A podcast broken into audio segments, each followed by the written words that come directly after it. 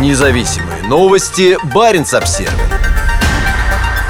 Береговая охрана Норвегии получит третий новый корабль последние годы у Норвегии резко выросла площадь требующих контроля акваторий. Таяние льдов в районе Шпицбергена облегчает плавание там рыболовных, круизных и грузовых судов, а также иностранных военных кораблей. Как сообщает агентство материально-технического обеспечения вооруженных сил Норвегии, последний из трех новых кораблей ледового класса для береговой охраны, получивший название «Хоппен», в пятницу прибыл на верфь на западном побережье страны. Корабли нового типа, предназначенные для дальних плаваний, будут патрулировать воды арктических, Гренландского, Норвежского и Баренцева морей к северу от Шпицбергена. Для новых кораблей сейчас самое время. Ледовая обстановка в конце января говорит о драматических последствиях изменения климата. Районы, где плавание рыбопромысловых или других судов раньше было невозможно из-за сплошных или сплоченных дрейфующих льдов, теперь открыты для навигации. Судя по картам Норвежского метеорологического института, к северу от Шпицбергена свободные от льда районы сейчас простираются до 81 градуса северной широты. Сокращение ледового покрова приводит к необходимости патрулировать большие акватории. Береговой охране приходится контролировать более крупные районы, часть которых еще не изучена гидрографами. Площадь морских акваторий Норвегии составляет почти 2 миллиона квадратных километров воды, что в 7 раз больше территории страны. Новые корабли получили свои названия в честь островов Норвежской Арктики – Ян Майен, Бьорн Ноя, норвежское название острова Медвежий, и Хопен, остров Надежды. Как и на крупнейшем на данный момент корабле корабле береговой охраны Норвегии «Свальбард» на кораблях нового типа «Ян Майен» есть ангар и вертолетная палуба. На кораблях сможет разместиться до 100 человек. Корабли, на вооружении которых стоят орудия главного калибра, пулеметы и гидролокатор для обнаружения подлодок противника, смогут играть активную роль в случае военных действий на севере. На борту также есть хранилище для торпед и мин.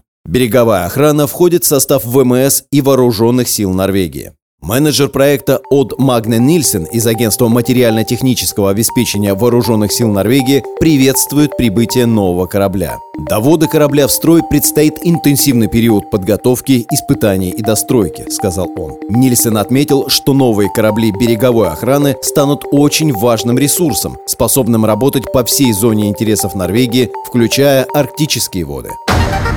Независимые новости. Барин обсервис